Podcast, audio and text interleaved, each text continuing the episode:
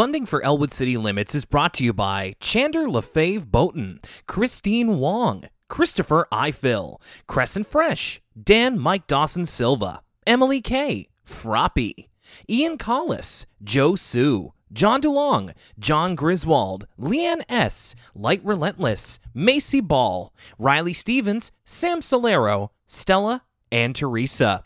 Become our patron today and hear your name at the beginning of an Elwood City Limit episode, if I remember to do it, at patreon.com slash Elwood City Limits. Thanks, everybody.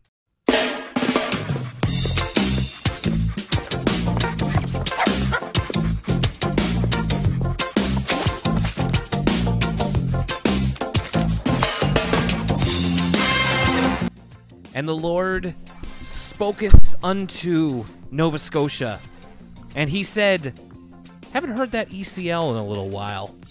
so the Lord then g- the gifted us with a snowstorm, and yay, here are our two weary podcasters with the uh, with the snow and ice falling outside. It's a snow day over here, so I'd say it's time for us to get to gabbing about Arthur. My name's Will The- Young, and welcome to Elwood City Limits. Uh, and that's Lucas Mancini, by the way. Uh, in this case, I guess the Lord is one Gucci Mane, because uh, I'm saying Burr. Sorry, I don't, I don't, I don't, I don't have a great reservoir of information about Gucci Mane. I um, he says Burr sometimes. he says Burr sometimes. Only That's sometimes? His, that's his thing. Uh, yeah, only he's not always saying Burr, but uh, uh, often he'll he'll exclaim Burr, and that's that's what I'm saying because it is snowing outside. Yeah, you, Uh, we were talking right before we were recording about how uh, there's a slight chance that um, the power might go out while we're doing this. So fingers crossed. yeah. I mean, I, I haven't had a power flicker yet, but like, I'm certainly not immune. Actually, the um, our fire alarm at at our apartment went off last night. It's like the first time we ever heard it, and it was one of those things where like, you ever have a fire alarm go off and you just kind of stand there for a second, and you're like, is that real? Or was there always a fire alarm in Jesse's Girl by Rick Springfield? Oh my god. we, Uh, we were just like it started going and i was like man that's a really realistic fire alarm sound and then we are like wait a second i think this is actually happening I know I've told you this story, but I don't know if I've ever told this story on the podcast. Where uh, back in my old apartment in Wolfville, uh, I was sitting on the toilet with no pants on, and uh, the fire alarm started going off. And I'd never heard the fire alarm in my building before, and it's like a really, really intense, like mind-numbingly loud fire alarm. Yeah. Uh, so I got out of the bathroom and I uh, did a quick 30 seconds assessment of what I could save from my apartment like what was important enough to risk my life spending extra time to save. So I grabbed my computer and I put a pair of jeans on because I was gonna die with dignity. Uh, and then I went outside. It turned out the girl in the apartment across the hall from me had left something plastic on her open burner, and it had melted in and like had really like there was like smoke everywhere in the apartment. The fire department came, and that's neither here nor there, and they uh, blew the smoke out. But I could have died because I wanted to wear pants. Uh, i think I, th- i think the problem with ours it was like the f- like thank goodness the fire department came really quickly but it was like a sprinkler problem like the pipes had frozen or something uh, which i'm surprised hadn't happened already given how cold it's been uh, so what i what we did is i put on a pair of sweatpants socks and birkenstocks and the only thing that i took with me was my ipod so if they're really if they're- Damn, you were flexing on them with the Burks on, eh? Um, and all that to say that if that really was a fire and my apartment would have gone up in flames, there would be no uh, hard copy of Elwood City Limits anymore. So that was a big wake up of just like maybe I should get a external hard drive and you know back these up and in case of a fire just run out of the house with those. That's a good idea.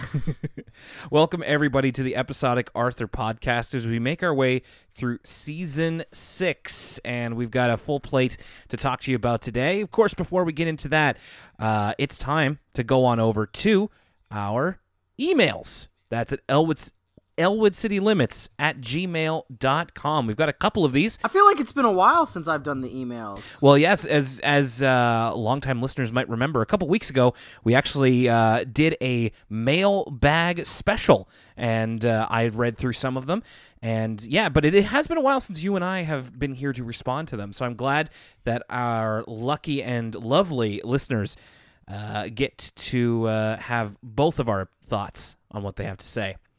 So this first one is from Z. Hey, Lucas and Will. Uh, first off, I can't believe y'all are at season six. You've come a long way since 2016. Anyway, I wanted to backtrack to season five because there were some A Word From Us Kids segments that weren't talked about, specifically two. There's another one in season five with the parent version, with the parents talking about their kids. It was okay if you guys didn't have time to go over them, but I was curious to know your thoughts about them. So yes, uh, pretty much.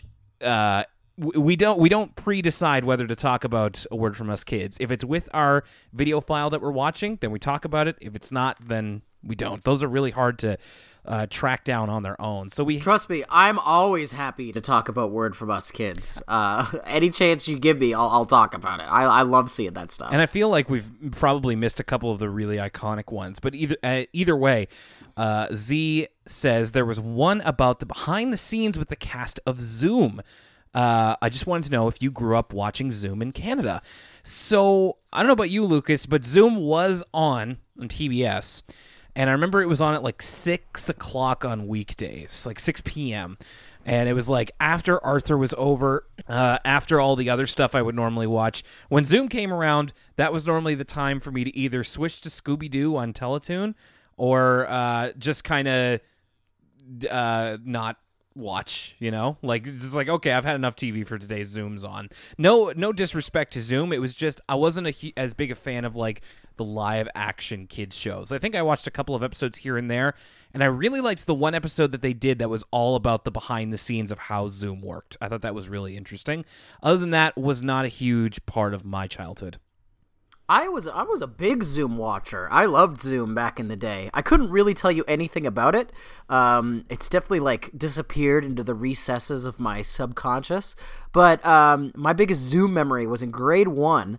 Um, for my birthday party, my grade one birthday party, my mom made me the rainbow cake from Zoom, which Ooh. I always thought. Oh, I, I remember to this day. It's one of my fondest childhood memories because the way they do it is you need one of those, you know, those um like uh, uh, it's sort of um, oh gosh, like not like a cookie sheet, but it's like sort of a mold for the cake.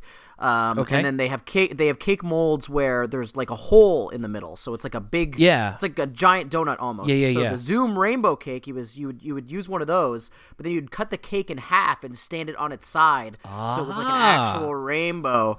Um, and as a kid, I well, thought it was amazing, and so um, that is like my my fond Zoom memory. I'm trying to remember like what was from Zoom and what wasn't from Zoom. That kid with the red tomato hat is that a Zoom thing? I'm not sure. Or was that just I, I don't know if I know on TV? Do you not know what I'm talking about? The kid he was like rapping about his tomato hat. Just a second. I have to look this no. up now. The only thing that I remember from Zoom, other than like the intros, like I would always watch the intro to Zoom and then not watch anymore because I I kind of like the tune and I like the way the kids presented themselves. Um, I remember Ubbi Dubbi Man. That's the only other thing I remember, and like trying as hard as I could to understand how it was that that manner of speech worked. It, it took me a while when I was a kid. Okay, so I found the video for Tomato Hat, but it just it just a, it's okay. No, I don't think it's Zoom because this is it seems to be a Treehouse video. Mm. Um, Treehouse TV is of, of course yeah. the uh, younger younger kids television station here in uh, Canada. It was a spinoff of YTV, I want to say. It was like the same like Corus Media or whatever it is. I'll tell you what, though, you should see this if you have not seen this before. I'll copy this into the chat because this is quite incredible. And this is and this is called what now? It's called Red Tomato Hat, and we have here a young man rapping about how he's got a tomato hat. Uh, here we go. Anyway, Zoom was good. I liked Zoom. I, I think uh, partly why I have a high tolerance for something that I know a lot of people aren't fond of, which is um, improv comedy and, and sketch comedy and stuff like that is probably because I, I watched Zoom so much as a young age. Hmm. I didn't think about it that way, but that was pretty much what it was. Uh, okay, hang on. I'm just gonna. I'm gonna I'm gonna play this tomato hat. I don't. I mean, you don't have to do it right now, but it, it's you definitely need to. It's this is. I'm surprised you've never seen this before. I I remember this being on TV like constantly. Tomato Hat by Justin Hines, Treehouse TV. Uh, oh, the I think the program I remember this program is called Ants in, Ants in Your Pants.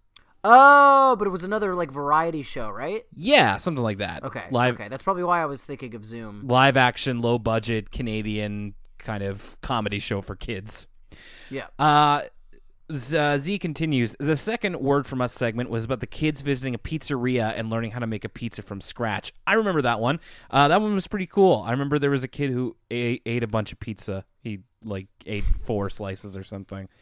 Uh, yeah, the, I remember the class went on the field trip. I that one was fun. Uh, I kindly send my regards to Lucas toward his education. College or university is a struggle.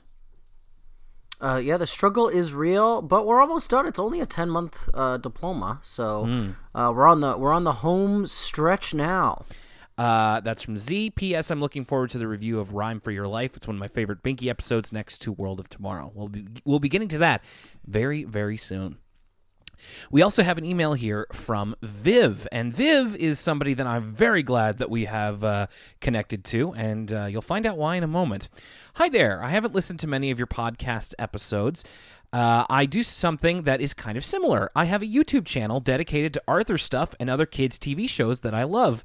There was one point where I tried to review every single Arthur episode, but I decided to do other stuff instead that I really want to do. At the moment, sadly, I have been under the weather and I've not been able to edit my video that I want to work on. I hope to get better soon so I can get that done, and I also want to get better in general of getting better. Uh, I have a question about that. What do you do when you're sick and you have to make another podcast episode? Do you pull through it or do you take a break until you feel better? Uh, well, first of all, general sick. Well, it, it it really depends on how sick. Like if I'm like completely bedridden, uh, sometimes I won't record the podcast. But I've definitely recorded the podcast like really sick before. Uh, and the the strat is the second I feel let myself getting sick, and this is probably mostly a placebo. I don't know how much like actual medical science is is in this, but I just start shotgunning orange juice. Like I just start drinking orange juice like it's going out of style, and then I, I top that off with some of that uh, some of that neo Neocitran. Get that neo Neocitran going, and I'm I'm pounding back the neo Neocitran. And if it's really bad, you do the double strat of you're you're washing down uh, Dayquil with Neocitran uh, to really fight through it. Um, and that's that's basically my strategy. But I've definitely like been on been extremely ill and recorded the podcast with you before, Will. I think we usually mention it when that's the case. Yeah, I can't remember any specific instances of when I've been sick, and I'd say it all depends on how sick you are. Like if it's hard to concentrate, and if it's like you, I mean, I, i i, I don't think it's any secret that when it comes to, I'll just speak for our podcast that our health does generally come first. So uh, we try our best to muscle through if it's like you know a cold or something like that but if if it if what we really need is rest then we can't really be put at fault for that. So i'd say there's a difference between working hard and then working yourself too hard. And it can take a while to find out exactly what that means for you. Uh, viv i certainly hope that you feel better very soon. Um, have you seen spider-man into the spider-verse yet? It's awesome. Lucas have you seen it? I have. I, I, I, I as, as someone who kind of hates all those Marvel movies, like, and and I, I find myself disliking them more and more as time goes on, and like we get farther away from their initial release. Uh, I was deeply surprised by how much I actually kind of love Into the Spider Verse. I, I like that movie uh, quite a bit. Um, enough to say that it's, I, I, I, and I'm as surprised I'm saying this as anybody else. Enough to say that it's probably one of my favorite movies that came out last year. And like, I know that that's not a hot take or anything, but it's certainly a hot take for me because I really, really like don't like a lot of the Marvel movies. Uh, and so I was kind of blown away by how much I, I really enjoyed it. I agree with you. Um, I was, I was, I was very excited for it, but I was also very cautious because I feel like excitement can sometimes be a little bit of a uh, can kind of go bad with the with these Marvel movies. I know what you mean. They're, I mean, I mean, go figure. the The Marvel movies have been coming out for eleven years now, and we've j- both just done a lot of growing up in that time. And not to say that it's you know it's grown up to dislike the Marvel movies or anything, but after a while, your tastes change, and I understand your feelings, Lucas, about like not being the greatest fan of them nowadays, or like it used to be a guarantee of like, boy, I'm gonna have a great time, but then like the movies that have come out in the last couple of years have been kind of leaving me cold. Uh, so again, I like like like I watched last week. I watched Alita Battle Angel, and I'll say I'll say this. Yeah. like the dialogue in Alita Battle Angel is like laughably bad in parts, like Mm-hmm. laughably bad. But it's like that movie. Like that being said, that movie can do no wrong because I was just overjoyed watching it, being like, they don't make movies like this anymore. Like it's like I cannot believe they made this movie. Like I I I I'm like this movie is literally for uh like two people and it's like James Cameron and me. So I, I I was just it was so refreshing and I was like, "Oh yeah, I remember when remember when movies used to be cool." uh so well, it's hard to. It, that kind of sums up my my my disinterest in Marvel movies. Well, it's just hard to recapture the uh, the original kind of verve that those Marvel movies had. It's just like there's nothing will compare to when I was 18 years old, 17 years old, whatever it was, and Iron Man came out and it was fantastic. And then all of those movies kept coming out and they were anywhere from pretty good to to terrific. And it was because that just hadn't been seen at that point. Now it's like you get dozens of comic book movies every year and it's not special anymore and it just feels like we've kind of seen it all. Now having said all that spider-man into the spider-verse fantastic movie. I will go i will go so far as to say it's my favorite spider-man movie ever. Uh, i have many different and conflicting feelings on all of the Spider-Man movies, and because it uh, Spider-Man is most, I'm pretty sure that Spider-Man is my favorite superhero. So I feel very defensive about him, and in a very kind of protective of my own childhood kind of way. And this was pretty much everything I love about Spider-Man. And the best part is, it like wasn't even a Peter Parker story; it was a Miles Morales story. Uh, I loved that, and my God, the visuals were. I can't wait to buy that on Blu-ray. It's gonna look so good. Uh, yeah, I loved it, and the and the best thing is is that like there hasn't been a huge sub like even a noticeable subculture of people like disliking the movie. I think I've maybe seen maybe one negative review and like everybody I've talked to, everybody I've seen online has nothing but good things to say about it. The Academy, for goodness sakes. Oh my god, yeah, the Academy. Well, actually, they, I was, I was, I was surprised. Me too. uh, Me too. Uh, given, given how much the Academy got wrong this year, Mm. pretty much everything. Um, I was, I was surprised that uh, that was the one thing they literally like.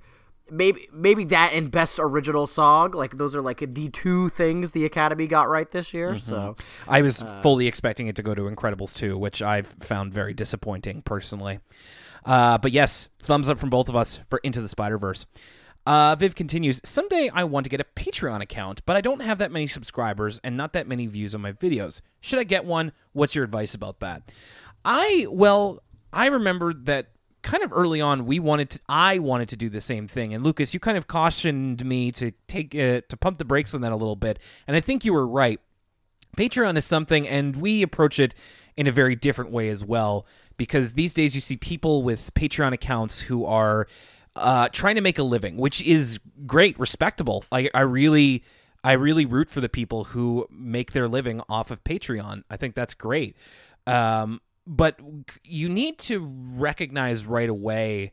You, there's some questions you need to ask yourself, and for me, it was, what would I want to do with more money to benefit the show? And if there isn't any, and the answer is go see uh, Detective Pikachu. um, yeah, ex- you, you could you could argue that, sure. Uh, what what would I want to do to benefit the show?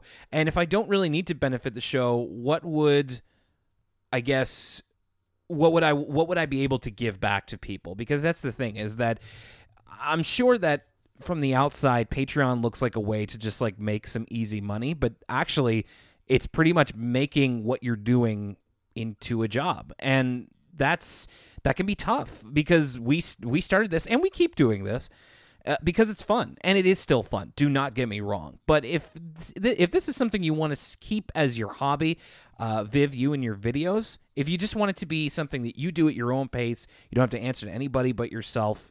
Um, you're still you're still young. I've watched your YouTube videos. Um, uh, then I would say don't rush into a Patreon account. You still are in the process of kind of building up your audience and finding your voice too. So I don't think it's something you need to rush into. I know it can be tempting to do that. Uh, what with kind of everybody and their mother doing it these days, including us.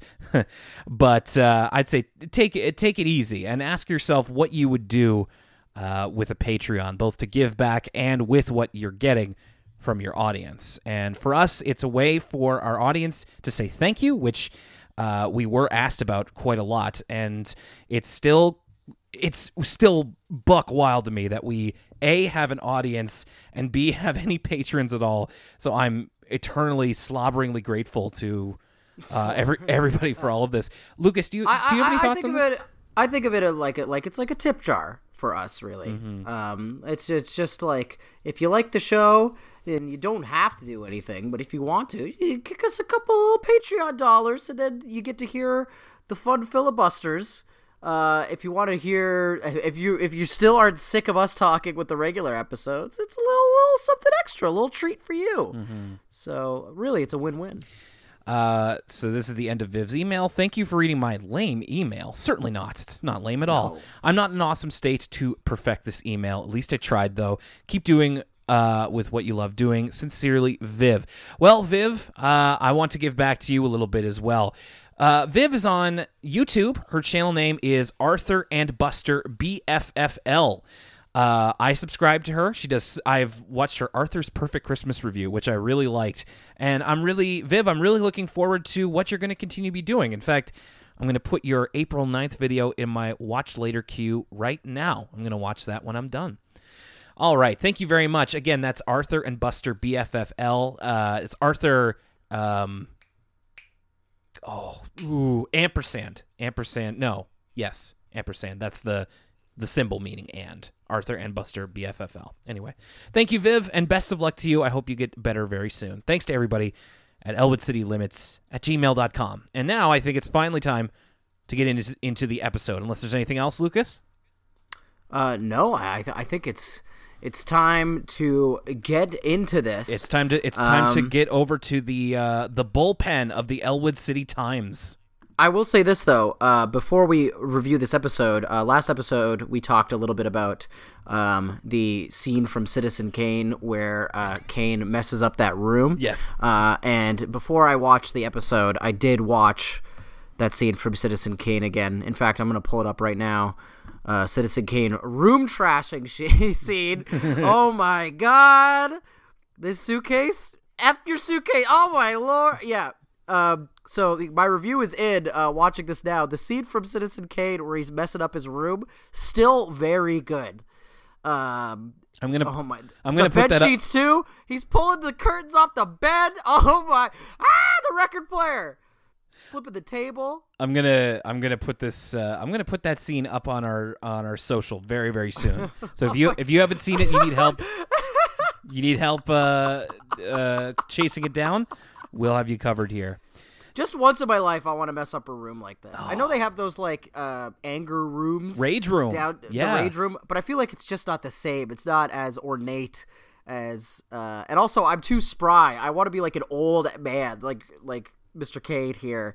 Oh my gosh! Well, Lucas, I'll, I'll talk to you. I'll talk to you in 70 years after you've amassed your multimedia fortune, and uh, right. we can mess up a room together.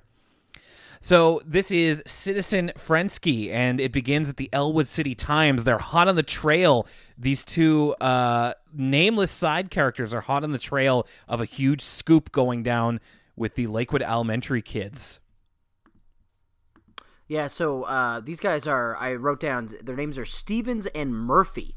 Uh, Perfect. cl- Perfect. classic, classic journo names. Classic, uh, you know, beat writers.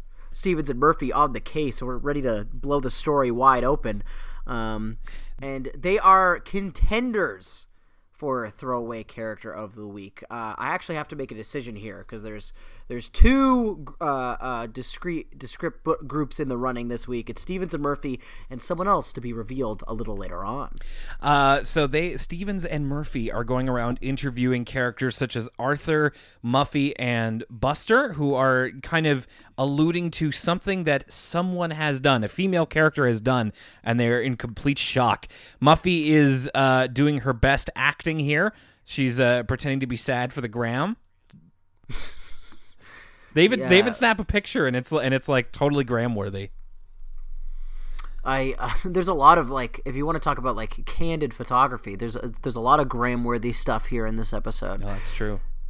Uh, and my favorite is Buster. They're interviewing him at the Sugar Bowl, and he's like, it, "It's like I'm telling you, it's aliens. It has to do with like they get into the."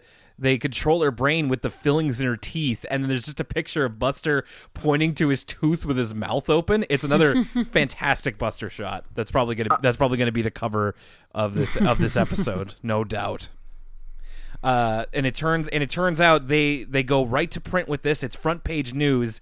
I know. I wrote down this has got to be a slow news week here at Elwood City. It seems like Elwood City actually has a lot of slow news week, considering what's made front page in the Elwood City Times from Buster Baxter, Cat Saver to what was the one last episode where it's like the Cat Saver Oh, also does boy this? discovers com- cat saver discovers comet. Yeah, that's front page news in the Elwood City Times. Yeah, so they go they go to print with this, and then Francine picks up the paper. The front page news is Frensky frames friends with some kind of weird file photo of uh, Francine looking real shifty. Like, how did they get that photo of hers? Yeah, it's like it's probably photoshopped. It's probably like uh uh like they use some sort of like face altering tech like the Momo challenge or something you know what i mean like that's it, there is a sinisterness to that picture of francine The Momo challenge, my goodness. Uh, yeah, and so, but Francine is denies it up and down and is furious at this. We never really find out. I mean, I'm guessing this did not really happen in the world of Arthur, but I also wouldn't be surprised. Uh, so the idea of this episode is that everybody it has a surprise take your child to work day, but not with their own parent, which is probably a nightmare to try and uh, schedule without the kid's knowledge. i was just gonna say i uh i don't know how like feasible or like does this happen like i've never heard of anything like this I really Like, doubt it. Go to work with someone else's parent this seems insane Okay, I, I will say though that I did take your child to work day kind of thing, and I didn't do it with either of my parents. I actually got to do it with local radio personality Don Connolly. really Yeah, he's a friend of our family, so I got to go with him to Information Morning. That was that was awesome. i don't think i've ever done take your kid to work day ever No, no i don't think so your dad your dad Uh. would be somebody interesting to follow around. Well, that's only in recent years did he get his his interesting job. He used to. I used to joke that I had no idea what he did for a living uh, uh, until until pretty recently. So, um, unfortunately, no, I don't think I've never had the pleasure. Maybe with my mom at the library, like long, long time ago when I was a little little kid. Well, may, Um, well, may, Bra- Brains Brains got a great line here before it's revealed that they're kind of going to uh, work with uh, each other's parents. Brain uh, points out that um, Mr. Ratburn's like, "We're going to work, kids," and Brain's like, "That's against child labor laws." Yeah, that was that was a good one. I like that too. So, in order to figure out where everybody's going, Mr. Ratburn is doing the old scenes from a hat. This is for all for you, and uh, they're going to be picking somebody's occupation from the hat. And we get a great a couple of great Buster lines in this episode. He has one that's just like, "Cool, I'm going to the dump." Um, yeah, Muffy's going to Brains' Mom's uh, ice cream mom's ice cream shop. Where's Binky going?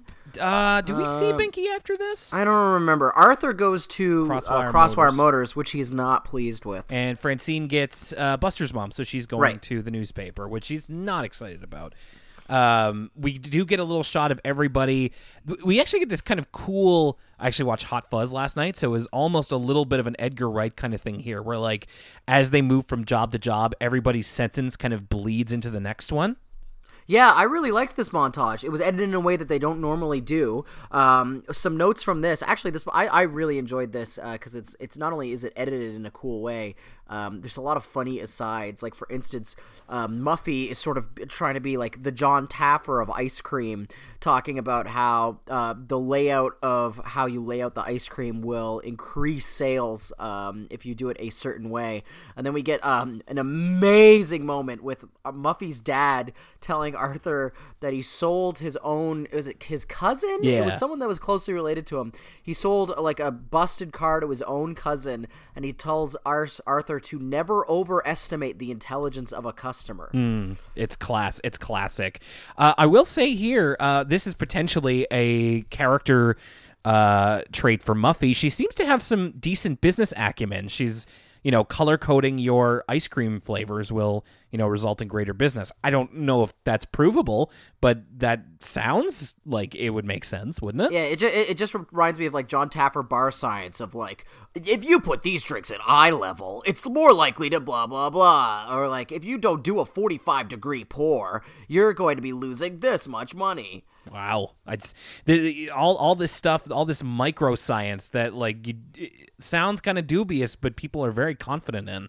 Uh, Well, I, it's I, I listen. You gotta trust when people are like, uh, John Taffer. You come into my bar, try to tell me how to run my bar. You don't know what you're talking about, and then John Taffer starts screaming at them. I'm like, oh, they should have just listened to John. he knows what he's talking about. He's he's a what is it? A bar expert. His title is like, I'm just like, how do you become this?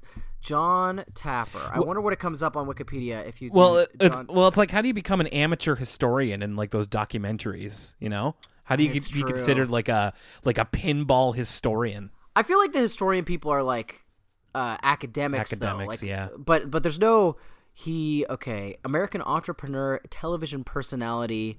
Uh oh, hospitality consultant. Mm, okay. Learning a lot more about John Taffer. I don't know if I've ever seen his face. I, I know I know about him from people talking about Bar Rescue. He's a uh, physically imposing man, John Taffer. I imagine he'd have to be from all the times he's yelling at people to shut this effing place down.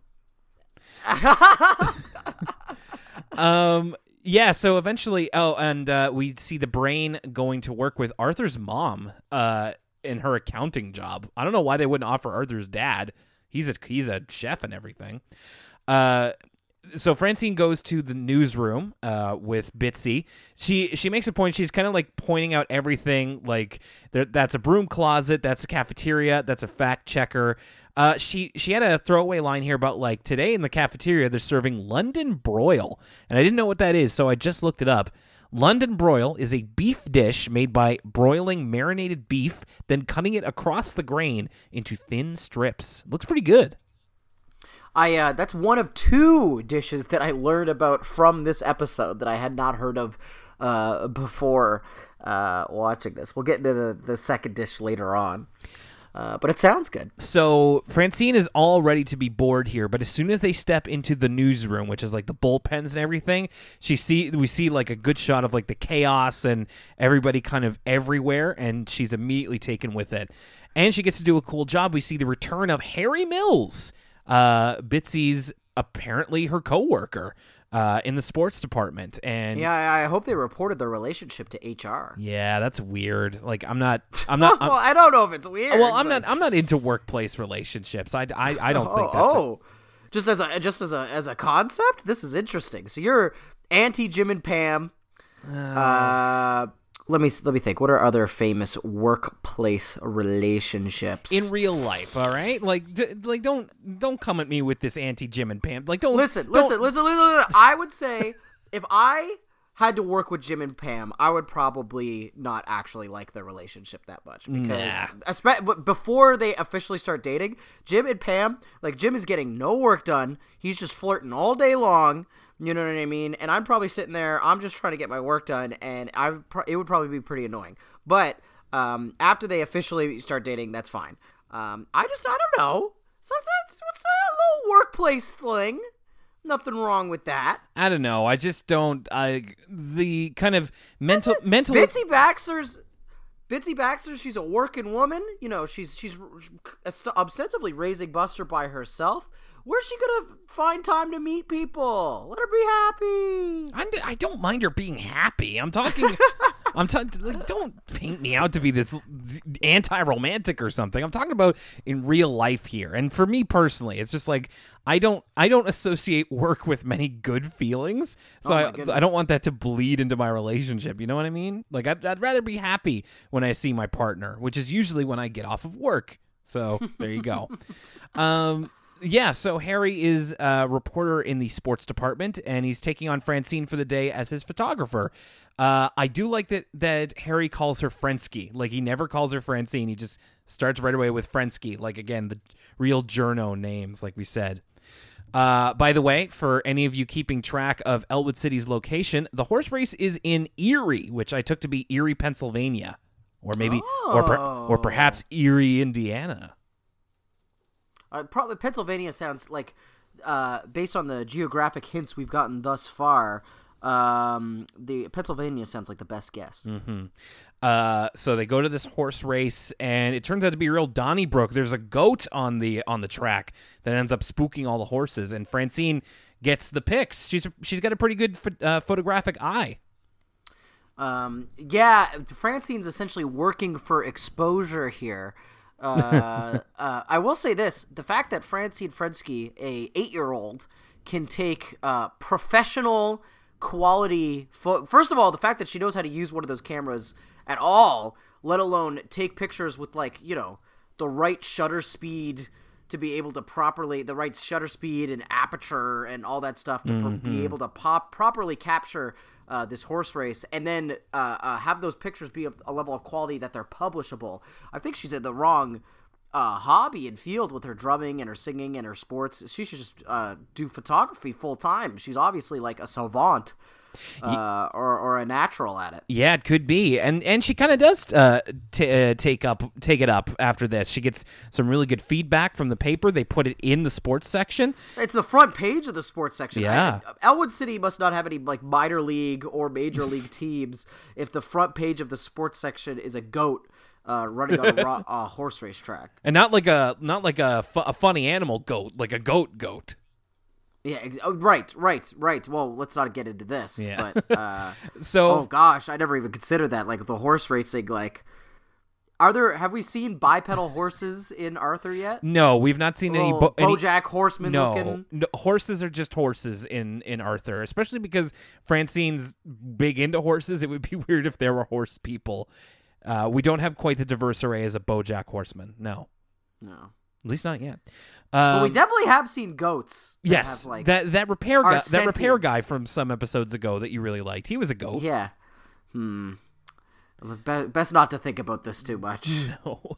Uh, so Francine is really taken with photography, and she decides to start uh, a newspaper for Lakewood Elementary called the Frensky Star. And so she's going around taking pictures. In fact, we get a particularly infamous one that I'm sure I've seen among weird Arthur Twitter, which is uh, uh, Ratburn Ratburn's donk. Yeah, uh, Ra- Rapper got it going on. Um, uh, uh, you you come into your classroom and you see Mr. Rapward uh, uh, uh, bent over like this. What you do? Uh, your your your girl your girl your girl went to the store. Your your your boo went to the store. You you come in the kitchen. You see Mr. Rapward. Uh, what what you do then? What you what you do? Uh, truly a question for the ages. Speaking of the gram, I mean, like, man, this is uh, this is something else. This is something else. He's uh, Mr. Mr. Ratburn bends over and Francine takes a picture of him, and you know, of course, I screen capped it. Are you crazy? Um, it's almost it's almost one of those screen caps that's like my mind was alight with just like too many jokes. It was like like it, like that gif of Zach Galifianakis with all of the uh, the formulas going around his head of just like I don't know which one to pick. yeah. Um, so yeah, she's taking uh pictures of uh you know like Mr. Ratburn's but there's she has like a run in with Catherine and she takes like an angry photo of her. I love her like I love her amateur newsroom. So she sort of converted her and Catherine's room into a newsroom like in half a day, and it's like hilarious. Like there's a sign that says newsroom on the door. Uh, there's like papers, just like random articles and papers like taped to the walls, taped to the windows. It's like when Charlie like makes his like conspiracy cork board, uh, but it's like strewed all over her room. And she, apparently she did this like all in one day. Uh, which I appreciated. Man, I would love it if Francine went after Pepe Silvia.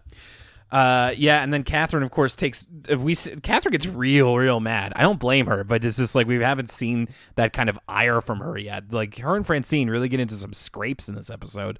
Like she literally chases after Francine. That's where they get this really mean looking picture of her for the uh, first edition of the Frensky Star. And Muffy's Muffy's the one bankrolling this because uh, okay, so yeah. so here's here's our second contender for throwaway character of the week. Oh, okay. Is uh the guy who works at the print shop.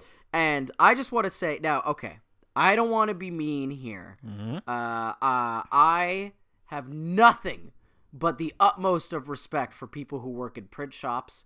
Uh, working in PR at my community college, I have to work with the community college print shop often. Hmm. Uh, I will say though, the amount that this guy's mannerisms uh, and just kind of overall look uh, seems ripped from reality of people who, in my experience, I've I've uh, worked with working at the print shops is uncanny, and for that reason, he is in the running for uh, throwaway character of the week because someone either on the animation team who was designing his character or a writer or something, someone had actually got had experience working with a print shop because this guy looks like the kind of guy that works in the print shop.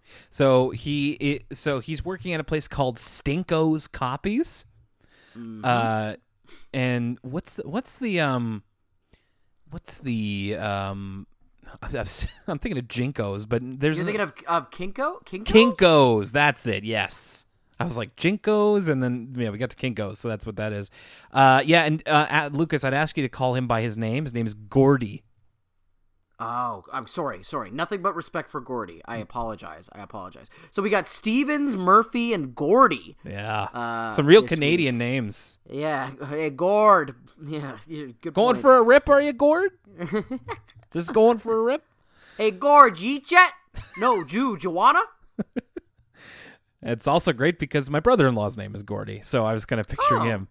Uh, yeah, and so the Frensky Star is also sponsored by Crosswire Motors because, as Muffy says, she pays for the or gets her daddy to pay for the copies, and says that the Crosswires are love the media, which I actually found to be very surprising. I think that in this day and age, the Crosswires would not be so friendly toward the media. This okay. This line was really crazy, um, because uh, uh, Muffy is like, "Daddy and I are very supportive of the media." Yeah. Uh, and if we really want to get dark here, Oh boy.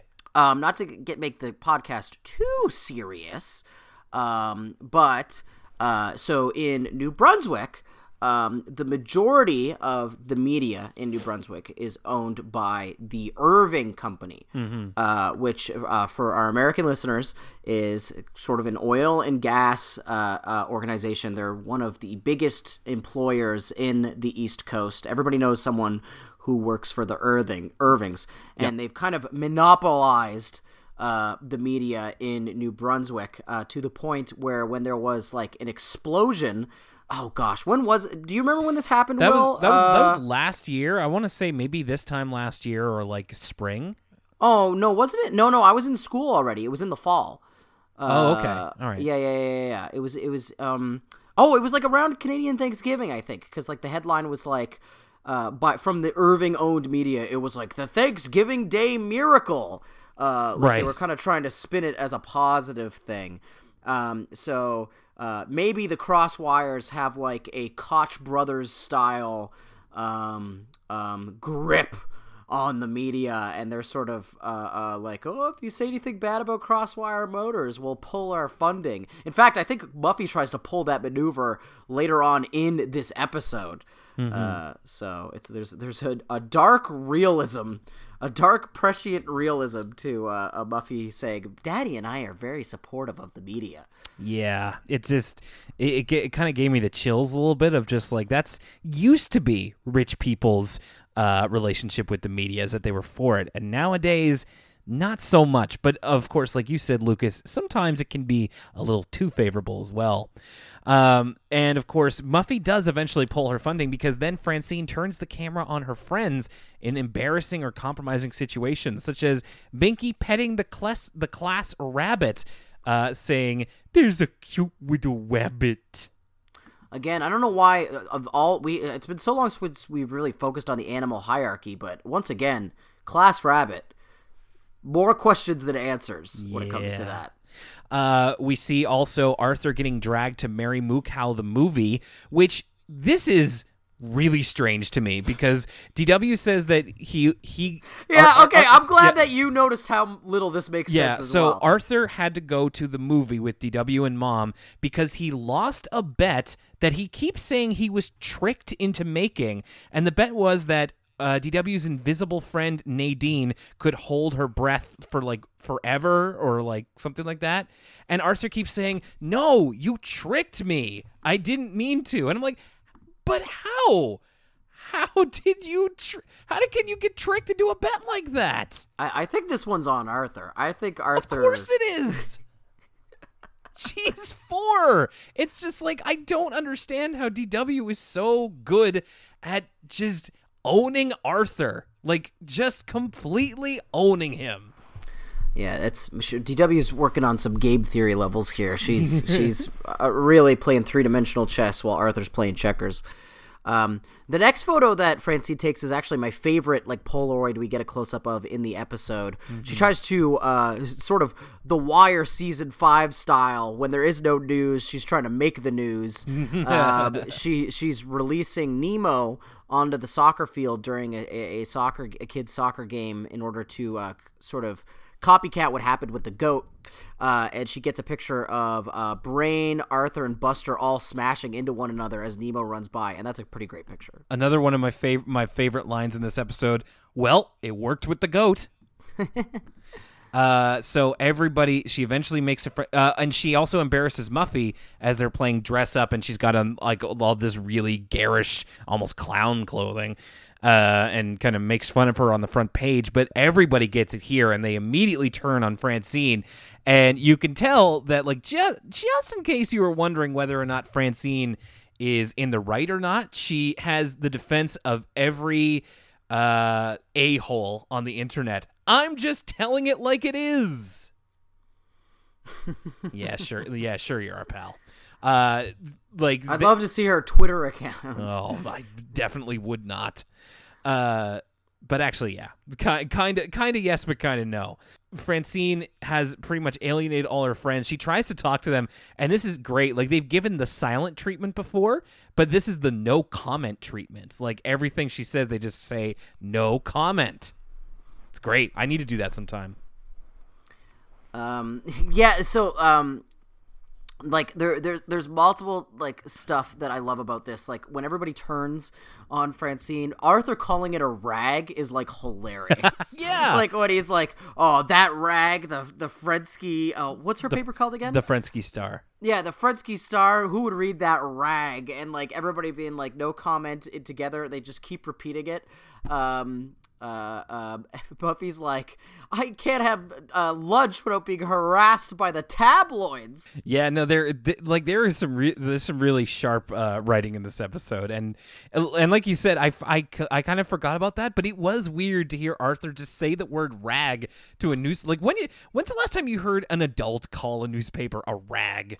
I, think- uh, I actually hear, um, well there's a local paper called Frank Magazine. Oh yeah, that I, that I, that I, I hear that I hear referred to as a rag almost every time it's brought up. Yeah. Uh, uh, well, but as, besides, you know what? As well, it should be.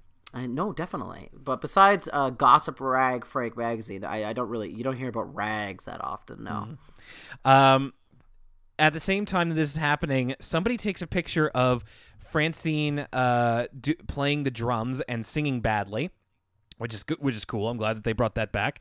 Uh, and it's a mysterious arm that is handing out uh, an edition of the Frensky Star with this headline to just random people. I, I liked I liked the montage of the arm coming up from places like behind a tree or at the ice cream store.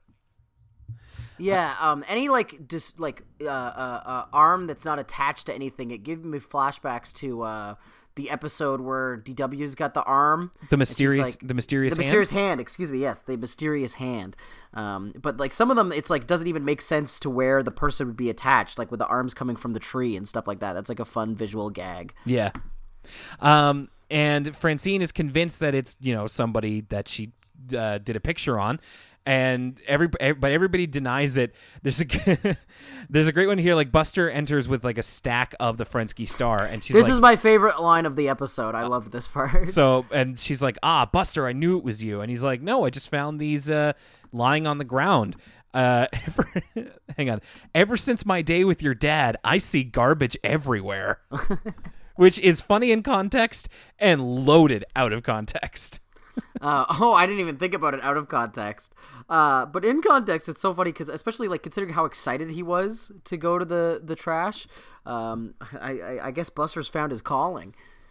Yeah, he seems really taken with it. I kind of wish we got a little more of that. Uh, and eventually, we do find out that the person who did the Frensky star against Francine is Catherine, uh, who actually did it to to say to save her. Uh, she saw that she was alienating all of her friends with her photos and decided to give her a taste of her own medicine so she could know what it feels like. Catherine even says that when she was Francine's age, she bugged her friends by taking pictures of them. It's actually kind of nice. It's it's pretty it's pretty quick, but it is a nice kind of bonding moment between the sisters, which we so rarely see. In fact, we get uh, Oliver Frensky who takes a photo of his daughters not fighting for one second. I think uh, we we haven't seen nearly enough Oliver Frensky. I miss that man so much. Yeah, I know. Uh, uh, Buster got. I'm jealous of Buster.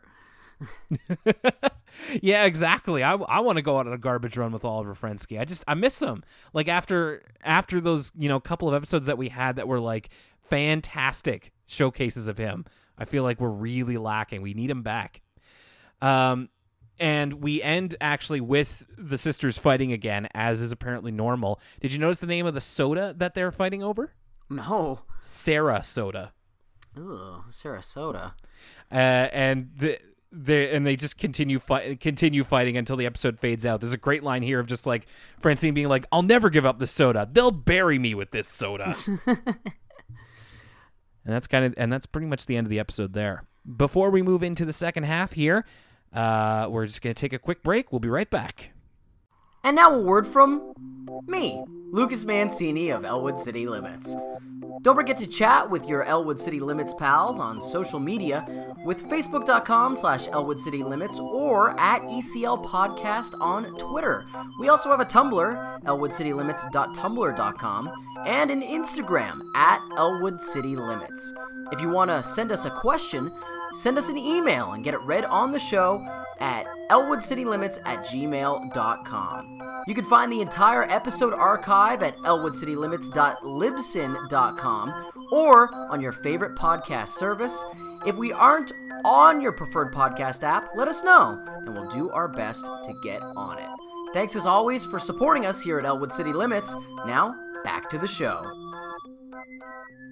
And we're back. I don't know if you can Will, hear- we're back from the break. There was two flickers while we were recording the uh, first episode, so keep those fingers crossed. Oh boy, Uh, I, I think I think this this uh, rundown will be a little bit shorter. We'll have to wait and see, but uh, yes, uh, we'll have to we'll keep you informed if we end up losing each other here.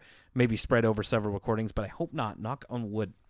This one is DW's backpack mishap, and it all So I had I had no recollection of Hmm. Citizen Frensky. Like literally, of all the Arthur episodes we've watched thus far, that might have been the one I've re- remembered the least. Like it was as if it was a brand new episode. I had maybe had never even seen it before, um, but I definitely remember DW's backpack mishap. interesting. Um, and I think it's because this episode has so much weird stuff in it Mm-hmm. that uh, really stand out, stood out in my mind, even as a like a little kid. That's interesting. I didn't have as much of a memory of what happened here. I kind of did as the episode went along, but um, the, no, this one didn't really stick out in my mind. But let's get into it. It starts at the local pool where uh, DW is trying to get her friends to swim with her because Arthur uh, refuses to in front of in front of his friends, like play play in the pool with her. Uh, we see Emily and Marie Ellen uh, with with the, eating their pate sandwiches, which DW So this was this was yeah. the second food. Earlier, you you didn't know about what they were serving in the um, the news cafeteria. yeah Uh, London, I, broil. I, I don't think I've ever had liverwurst or pate sandwich. I've had pate before. It's just I didn't consider that you could make it uh, into a sandwich. Uh, so yeah, DW's joke is pate is just a fancy word for liverwurst, which is honestly like kind of a bit above her age group. I think. Like I don't even I know. I, don't even really know what It's- liverwurst is either. Now that you mention it. It was it it was a weird weird to hear coming out of uh, DW because I know she's a picky eater, but it's like, Mm-hmm. um, I, I also if you put liverwurst in front of me, I probably wouldn't be able to like guess what it was. Liverwurst. Let's see if it looks good. Yeah, and I mean pate's not an easy sell for kids either. But of course, Emily is the rich one, so or or something. I don't know. She's just Oh, okay. I've had this on an hors d'oeuvre. Uh, and she, this is great. I, she asks like the Tibbles if they want to play with her, and then they just start attacking each other with sunscreen. And DW just goes, "Why do I even bother?" she just sounded so tired. It's such a great read. I loved it. Um, and DW says, "I wish something exciting would happen," and then a cloud rolls in, and we get a sudden downpour. DW's like, "No, I didn't mean it. I take it back." Yeah, she she uh, g- gets some Alanis Morissette sort of uh, irony uh, in that you know she wished for something something to happen and something certainly did, but unfortunately it was it was rain. It's a free ride that she just didn't take. Now, this seemed to me like so.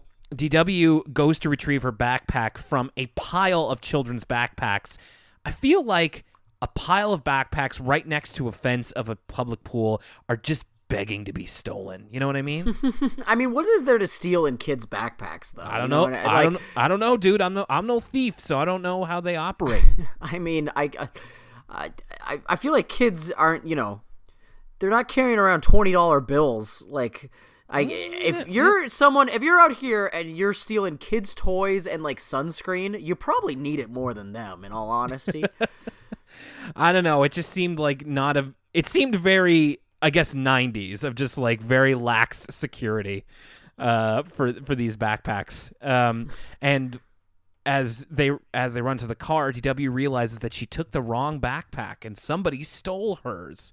Uh, and we've come to find out that on DW's backpack it should say DW, but instead this one says Omble. Did you now? Did you guess Omble before it was revealed? So I already I had remembered the episode, unfortunately. So I I. I, didn't. So did you not have? Had you not remembered the episode? I didn't. Uh, Ooh, was- so who who did you think Omble was? I, I don't know if who I thought it was, but I'll tell you, like I did not immediately guess it was who it ended up being. I thought I, I actually thought it, I was like trying to figure out how does Omble relate to Sue Ellen, but I, I Sue Ellen. Like if I didn't already know it was the Tibbles, I would have guessed it was Sue Ellen. yeah, but that was my guess, and I was not correct. Um, DW is very upset because in her backpack was glitter, uh, her Mary Moo Cow doll, and what was the third thing? Oh, jeez. There's a, there's a Uh, third thing. It, it doesn't really matter, but that's just kind of like you know her her stuff in there. Uh, oh, and her crazy bus tape. oh my gosh, that's the biggest loss of all of them. And and she's like, "What am I gonna do without all of that stuff?" And Arthur, with this almighty drag, have some peace and quiet. it was great. He saw his opportunity and he took it. I again, I'm always a fan of Arthur in DW episodes when he's sort of like not he's not a main character and he's not even like necessarily an antagonist, but he's just kind of like he reminds me of um uh like uh, this is kind of a weird analogy, but it's like uh, uh Abby from Broad City's uh, uh roommate's boyfriend Bevers when Arthur shows up in DW episodes. He's just kind of like an annoyance to DW, just kind of not really a foil, uh, but he's he's just kind of a, a presence there to sort Like of. like a running commentary on her. Yes, exactly, exactly. Is is now is that is that guy from Broad City? I've only watched a couple of episodes. Is that the one played by Hannibal Buress? No, no, no, no, no, no. That's um, that is Ilana's boyfriend is played by Hannibal Buress. Bevers is like a guy who he lives with uh. He, well, he doesn't necessarily live with her, but Abby's roommate, you never see Abby's roommate because she's always traveling abroad, but her boyfriend always stays at Abby's house, even though he doesn't pay rent. I see. Um, and that that's Bevers. I see. Uh, similar to Arthur, he has an insatiable appetite. Ah. Uh, so DW is very. That's the whole crux of this episode. She's trying to figure out exactly who Omble is and why he or they would steal her backpack. And she's got some working theories as well that she kind of uh, workshops with Nadine because they're going through Omble's backpack and. What's in there is a clay statue. What we come to find out later is the Eiffel Tower, uh, a snow globe of the Great Wall of China, and a set of panpipes, uh, which DW thinks are fang holders. Uh, but what I'm sorry, what I meant to get to is that uh, she's trying to figure out like who would have stolen it, and her first thought is maybe a unicorn stole it, and we get So- this this So cutaway all of- of all of W DW's theories in this episode are like like this one's just kind of a straight up parody of My Little Pony a little bit, Mm-hmm. but these these theories are out there. Like even for Arthur asides, these these get kind of crazy high concept. These are very imaginative. I think that's I think that's one of the things I like about this is that it really captures the little kid imagination of like basically nothing is off limits. So they kind of just go nuts with uh, some of these. It's like imagining a unicorn uh, little girl and her unicorn mom just uh, being exasperated of just like I swapped my backpack for DW's and I got glitter and her mom's like, We're going to have to take you back to the horn store. That's the third time this year. I also like the design of DW's unicorn. We've seen it before, but we've never seen it like animated, and it did remind me a lot of like Friendship is Magic, kind of. Or like old old My Little Pony, like pre Yeah. pre Friendship is Magic when they um like the old art style. Um, so she thinks the uh, the pan p- flute is like fang holders. Yes. Uh, so she starts to uh, uh, she starts to picture Omble as like some sort of hideous creature, uh, and then she doesn't doesn't seem to know what the Great Wall of China is, and this is where this episode kind of probably gets its the weirdest. This probably might actually be a little bit scary if you're a little kid. Yeah. Um. So this this kind of hunchback sort of creature with fangs uh, steals DW's Mary Cow doll and he throws it off the Great Wall of China into some sort of pen where it uh, comes to life. Um, and there's a bunch of Mary Moo cows in the pen, uh, and apparently he's fattening them up with ice Snow. snow. He's fattening them up with snow, so he's feeding them, force feeding them snow, um, and then so they could be processed into are they plastic burgers? Pla- plastic hamburgers. uh, and then fed to Polly Lockets like clones of Polly Locket. It's weird. And like the way that they animate the other Mary Moo cow, it, she's like has a blanket on and is shivering and has like bags under her eyes. It's kind of distressing.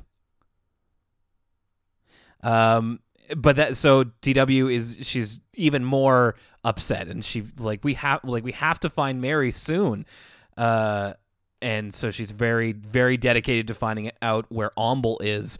Um, we did we do get a, a great line here from Nadine where it's, it's like um, DW is like, if you were a real friend, you would help me out because Nadine wants to go to bed, and she's just like, but I'm not real, I'm imaginary. Which is which begs the question: Does D- DW aware that Nadine's not real? I, I guess she talks about her being imaginary all the time, um, and people are always telling her she's imaginary. But I always assumed that DW thought she was real, and everybody else just knew the truth. But I guess that's not the case. I guess DW knows that Nadine's not real as well, and she just kind of goes along with it. Yeah, it's a little bit of a, a, a little bit of maybe an oxymoron. Maybe she do, maybe she does know, but also kind of doesn't really understand what that means. It's I don't know. It's le- it's left vague, probably as it should be. Um, DW eventually commiserates with Emily at a t- at a tea party of just like what Omble does. It's like he goes around in a blimp and he sucks up children's backpacks. Uh, and he, and he was the one who made the weather go bad so he could have the proper cover to suck up DW's backpack. There's such a great shot here of DW and Emily at the table while Arthur is there. His head's in his hands and he looks absolutely morose. He's just like, I was supposed to, I was just supposed to babysit you, not listen to the world's most boring story. this this whole table scene it's like great like from a visual perspective arthur looks huge like Yeah. he barely fits at this table like um we forget that like um because the way arthur and dw are drawn like he's taller than her but you don't really get like the proper scale of like what the the older kids look next to the toddlers. But here like arthur's at this tiny tea set and he looks like a giant. Um and it's it just like doesn't fit him. It's a funny visual. And he's also like depressed as well It is like shorts and t-shirt so it's just a good gag. And it, and he's also like, "Can I have some more pretend tea?" And Emily's like, "Sorry, Arthur, we're all out." um, and so at this point, the like Arthur says, "My brain is melting," which gives DW the idea to bring uh, some stuff to the brain, and we get this montage of them going to Arthur's friends and identifying stuff. So brain, you know, says that the thing is made out of clay. Uh, Buster confirms that it looks like the Eiffel Tower, and he has like an old croissant that he eats. Ugh, is- it's like it's like moldy. It's That's it's so moldy. gross. He offers, yeah. Like I'm surprised Buster didn't get like ill. They, uh, yeah, he's got some kind of beyond cast iron stomach or something, an ironclad stomach, perhaps. Well, same thing. Um, and they take it to they take their stuff to Sue Ellen, who says that they're not fang holders, they're panpipes, which I knew that they were panpipes when I was young because my my family had Encarta 96 for the Windows computer. Is that like um, I was gonna say? Uh, I, th- I think, that, believe it or not, this is the second time we've brought this up on this podcast. Uh, but you can't say panpipes without me thinking about the Inca giant bomb video. um, is is Encarta like is is it like Inca? Was there like a giant like space pan flute? No, actually, Encarta was almost the proto Wikipedia. It was an encyclopedia. It was like a visual encyclopedia. It wasn't a game, but you could. Uh, it was a program for Windows, and we had the disk for it.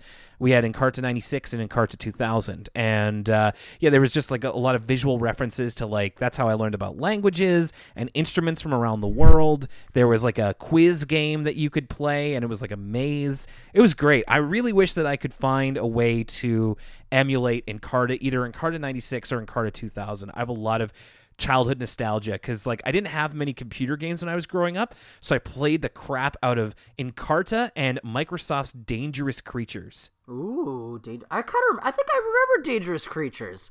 Uh, speaking of memories, I'm watching this Inca people video again, uh, and I just gotta say this holds up. This this never ceases to be funny. I I watch it every once in a while, and it still it still gets me. It just like Jeff bobbing his head up and down eventually. El Dorado. You are El Dorado. Inca great. people into the, the night. night. Whoa. Inca people looking for a place to go. Pan flute solo. yeah, what is this? A ZZ Top video? Oh, it's so good. Dianetics is Inca. It's terrific. There's a three minute video of Giant Bomb Inca. If you haven't seen it before, uh, it's a great introduction to, to Giant Bomb. Uh, and it's just funny no matter what. Uh, yeah, so we're getting kind of information on what these things are piece by piece. And until Sue Ellen showed up, I was like, well, this is probably her backpack. But then Sue Ellen is someone who gives them information, so it couldn't be her. And very early on, uh, we we ixnay Emily and the Tibbles of just like it's not their style or like they wouldn't do that, so they're off the table at least for right now. They go back to the pool. Uh, DW says I think I think she says they wouldn't be smart enough to Yes. put something like this together. Like, yeah, Emily's too nice and the Tibbles aren't smart enough. That's Yeah. what it was. So D- DW goes back to the pool because the criminal always returns to the scene of the crime, and she sees someone run away like a caped figure that she assumes is Omble, and she's actually kind of right. Uh, in the end, and sh- instead she finds the Tibbles, and they're wearing these like towel capes. Like, of course, like if you ever played superhero when you were a kid, you got like a blanket or a towel, and your mom would uh, clothespin it to your T-shirt, and you would wear it like a cape. This is like, um, almost, yeah. I'll tell you what this is. What it's is it? that? Um, what what's the Tibbles uh, uh, caregiver's name again? Their grandma, Mrs. Tibble. Mrs. Tibble, of course. Uh, I I feel like Mrs. Tibble, uh, as we've stated in earlier episodes, Mrs. Tibble isn't uh, you know, she's not the most helicoptery parent. She's not really like surveying what the Tibbles are into. She let them Hmm. watch Power Rangers. So maybe the Tibbles, this is the early 2000s, late 90s. Maybe the Tibbles got their hands on some Image comics. And they've been they've been reading Spawn, baby, and they got their Spawn towels on. Do you think this is? Do you think this is a child's recreation of the Spawn cape? Yeah, I think I think the Tibbles are um they're they're Satan's favorite uh oh god, what's it Satan's favorite servant or whatever. The devil's favorite demon. The Tibbles' favorite demon. Uh they're out here uh and and they're is Todd, Todd McFarlane's Canadian, right? Um, Let's see this. I have to if it is Canadian hero I th- I Todd think he- I th-. I think he might be. Yeah. uh, yeah, that's a that's a good poll. I didn't even think of. I mean, Yeah, he is Canadian. Oh man, we need a Todd. We need a Canadian heritage moment. A, a minute about Todd McFarlane Oh, creating Spawn. oh, stop it, please. Oh, Spawn. I I, I kind of like like it's stupid, but I kind of like Spawn. um, Like I listen, listen, appreciate- I'm not I- saying that I think it's good, yeah. uh, but I get a kick out of it. I appreciate Spawn's place in history, and there's parts of it that you can go back to, mainly to having to do with the visuals, because I think Todd McFarlane was a was I don't know about his modern work or anything, but he was a very gifted uh, visual artist, and I really like the way that you know his Spider-Man uh, designs looked. Spawn does look cool. It's just when you try to read the Wikipedia page of what's happened in Spawn since 1996 that it gets a little gets a little uh, Kingdom Hearts y, if you know what I'm saying. It's a, uh, it's a it's a it's a rich, detailed history. So t- to uh, figure out what Todd McFarlane's been up to lately, I'm taking a look at his Wikipedia uh, article. Uh, apparently, Blumhouse Productions uh, is doing a a new Spawn movie, and it's being directed by Todd McFarlane. Yeah, and, and Jamie Foxx is gonna play Spawn. Yeah, I remember it's that like, coming out a year or two ago and being like, "All right, we'll see," you know. Huh. Like I, I wouldn't be surprised, but I'm also like, I don't put much stock into things when it's just like when the creator is like, "We're totally doing it." Like apparently, shooting starts in June. Okay, well, I guess be on the lookout for Spawn in 2020 perhaps. I mean, mm. Blumhouse, so they'll probably be be made be made on the cheap and probably make its money back. That's true. That's true. So, how did we get to? Oh, right, the capes. The capes. Uh, the, spawn, um, the, the Spawn's best quality, his big old cape. Uh, at this point, DW wants to find Omble because she both wants her backpack back, and she's also really interested in who Omble is. She has a line here of just of just like he's you know he's world traveled. He has all these interesting artifacts. He sounds so interesting, not like my friends.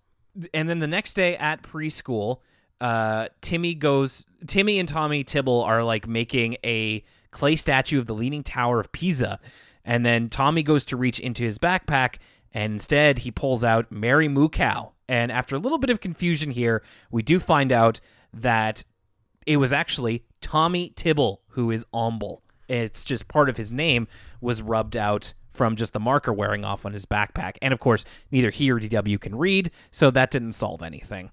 Uh, that's why he accidentally took DW's backpack. And it turns and DW, out DW yeah. learns the valuable lesson not to judge a book by its cover because uh, Tommy Tibble is actually more cultured than you would suspect. Yeah, I, I, mean, I think that goes for the audience as well. Uh, so yes, uh, it was Tommy's clay uh, of the Eiffel Tower. It's a souvenir from his mother from the Great Wall of China. She went on a trip there, and uh, Timmy, or excuse me, Tommy plays the panpipes because he and Timmy take folk music lessons, and we find out that Timmy plays the charango. And we get then the, we get this weird brief aside of Timmy on top of a mountain playing a charango, and, um, DW, and DW sees it for in some way because she goes, "You play a mean charango." uh, so yeah, it. I like I I realized halfway through the episode it's like oh it's Tommy Tibble that's where Amble comes from. It's like wait a second how did Tommy get all this stuff? And then that brings up a question for me. I guess the Tibbles do have parents. They well, yeah, no, they they mentioned their mom brought back the uh, the the snow globe from China. So maybe their parents like teach abroad or something. Maybe it's I I uh, I would like to know more. Uh, but it it does it doesn't so much fill in on their character, but it does give a little bit of background to them who are normally just relegated to the background. So it definitely threw me for a loop because I forgot all about the Tibbles here.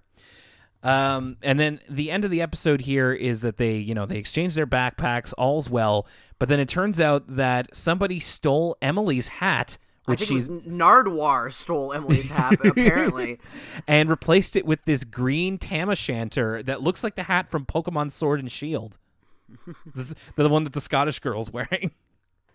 Hey, uh, so Arthur, I was uh what, uh, welcome to Vancouver, British Columbia. Uh, we have here, uh, we have a record from Death, 1978, creator of punk music, Death. Tell us a little bit about this. Oh, well, uh, uh, uh Nardwuar, how did you know? How do you know this Nardwuar? So crazy. we got a Bugs Bunny original, Bugs Bunny number one, uh, Bionic Bunny number one. What do you think about that, Arthur? Whoa, so wild. How did you know that, Nardwuar? Arthur, how do you keep your belt up? How do you keep your pants up? How do you do that? Nard, Nard, Nardwuar is one of those things where it's like, um, It's like uh, uh, like the pitchfork over and under videos where you know I sometimes I the, the, the I don't actually want to be like a famous person. Well, maybe I do, but the things I think about the most about the perks of being a famous person is like all that dumb internet stuff that you mm-hmm. could do just because you're a famous person. I'm sure like some people talk about like they want to be on Hot Ones or sure. or that kind of stuff. But one of the things I would I would love is to have Nardwuar interview me and bring up obscure details of my past and then give me cool presents. Uh, sure, that seems like a awesome. Fun, that seems like a fun time. Uh, what obscure record do you think Nardwuar would pull out for you, Will? That you think people would be surprised to to hear that you were into, or was it important? uh, you know, the first thing that came into my head was Raffi's Christmas album. Though that's a good one. I'd love Raffi's Christmas album on vinyl. That'd be awesome. We used to have the we used to have the tape of that, and that just that it's it just feels like Christmas to me. That I guess so. I guess that would be that would be mine. Uh, great question though. I like that. Mm-hmm, um, mm-hmm. and yeah, that's pretty much the end of the episode. DW uh, saying that uh, you know they'll they'll find whoever stole Emily's Emily's hat. He's out there somewhere, and we get like a glint in her eye. All right, so let's rewind it back here as we discuss these Arthur stories. Uh, the first one, Citizen Frensky. Uh, what what'd you think of this, Lucas? So Citizen Frensky had like a lot of good writing in it. There's a lot of like clever jokes in that episode, but overall, I kind of found it a little bit boring. Like it's it's it's got a uh, maybe it's because last week we had two bangers back to back, and so my standards were too high going into it. But I found it a little bit plotting in the third act and like uh, a tad slow maybe or a tad uh, disinteresting to me. Um, I don't know if I'm just in a sleepy mood due to the snowstorm or what. Uh, but uh, some really funny lines. Like I think there's some really creative. All this stuff about. I loved the montage of everybody going to everybody's parents' work. Uh, I loved, you know, Brain talking about child labor and Muffy being like the ice cream Jon Taffer and all the weird stuff with Mr. Crosswire. Um, a lot of the photos out of context are like really, really funny. The kids smashing into each other with the goat or, or Mr. Rapper and showing what he got, showing what his mama gave him. Uh, but uh, yeah, ex- exactly. Um, but besides that, it's like uh, it's pretty middle of the road. Um, un you know not not i think there's a reason i didn't really remember this episode uh, from my childhood so much. It's because it's not really that memorable um, so I generally kind of feel the same way about both the episodes. I like I liked them. I don't love them, but I think that there's a lot to a lot very likable about these. With Citizen Frensky, I agree that like the writing is very sharp at points, and I appreciated that. They kind of end up trying to go for a message at the end, and that's like whatever. But I do like the concept of Francine getting like way into uh, you know, besmirching her friends essentially. It almost takes on a little bit of a like for, uh, modern days Francine almost doing like a proto version of call out culture. Just way, way, way lower stakes. Um, but yeah, I mean, it was fun. I had fun with it, and it's definitely not, you know, top tier or anything like that. But I thought it was pretty good. Like, I don't really have a whole lot to say about it, but it's it was a fun idea and some good jokes. It was, you know, pretty good time. I'd say the same for DW's backpack mishap. I'd say maybe I'd say mishap. It's funny actually. When I was watching it, it almost felt like it was from a different type of show, it, because it was focusing on DW and like we said before, how imagination kind of plays a lot into it, like a, a young child's imagination. It almost felt like it was part of a show that was aimed at a younger audience. Like this particular episode was aimed at kids a couple of years younger than who would be wa- normally watching Arthur. So it felt a little bit out of the norm for an episode like that, but I appreciated how kind of out there some of those ideas got, how lit, like boundless imagination was a big part of this of this episode, and uh, I, I I think you made a great point about Arthur kind of being DW's kind of running commentary, her foil in these episodes. I I appreciate that role as well. Also, Arthur's voice is hella breaking at this point, and it's kind of it's kind of funny to hear. It'll be uh, interesting to see the next iteration of Arthur when that happens. Yeah, I think we swing the complete other way, if I remember, in terms of what his voice sounds like. Anyway, uh, another kind of nice popcorn episode. No, nothing earth shattering, but fun to watch and funny at funny at points as well. Yeah, I, I think I, I liked DW's backpack mishap a lot more than I liked the first episode, purely just because it got so strange. Um, and I think I'm we haven't had a DW episode in a while now. Um, so it was refreshing to, like you said, uh, once again have a DW focused episode, and, and and I think we're sort of the extended um, DW cast of characters, the Tibbles and Emily, um, are really fitting into their roles now. I, I, feel like it's been a long time coming where we've had those characters kind of introduced one by one and fleshed out a little bit. And now it's like, okay, this is the cast we're working with when a DW episode comes up. It's going to be Nadine, it's going to be the Tibbles, it'll be Emily. Um, so uh, I, I I was pleased by that because I kind of been missing these kind of episodes, uh, mm-hmm. uh, and also the weird asides uh, I got a big kick out of as well, and sort of the who done it aspect of it. Of like, I guess if like for you, you didn't you weren't able to guess it was the Tibbles. So no. Uh, usually when Arthur does kind of a mystery, it's pretty easy to figure out who's doing what. Uh, so I think it's effective in that sense as well. That it's it was sort of a fun mystery to solve. Agreed. Yeah, I mean, hey, it, it fooled me for at least half the episode, so there you go. They did something right. And that's going to bring us to the end here, as the uh, I think this, I think the freezing rain, the snow might be quieting down a little bit, might be getting into rain territory pretty soon. Uh, so we're going to take our leave here on Elwood City Limits. Thanks for listening, everybody, and uh, we will be back hopefully sooner rather than later with another look at a season six episode. Uh, finally, one of the characters we've been hoping gets more screen time will be getting just that. Next episode, it's the boy with his head in the clouds and more. Oh my gosh, what could more be? You you know what? It's until I looked up the summary, I really couldn't have guessed. Like I was really confused as to what that could be. And I'm still not 100% on what's up with that one. So uh, well, we're just going to have to pretty much wait and see. Uh, also, just want to slide this in here real quick. I realized uh, just today that the last couple of episodes I've forgotten to edit in the uh, Patreon uh, cold read at the beginning of the episode. I'm very sorry. I'm going to have to do an updated one, and I will do my best to remember that uh, once again. Sorry if you didn't hear your name on the last couple of podcasts. If you are one of our patrons, I will be getting that back in uh, this episode and going forth. It's like I knew I was forgetting something, but it just took me a long time to remember what. And that's going to be it for today. Whether it's snowing where you are, whether it's cold, whether it's raining or hailing or freezing or whatever, uh, hope that you mind how you go and uh, keep listening to the show. Keep giving us your feedback. Keep following us on social, all that good stuff.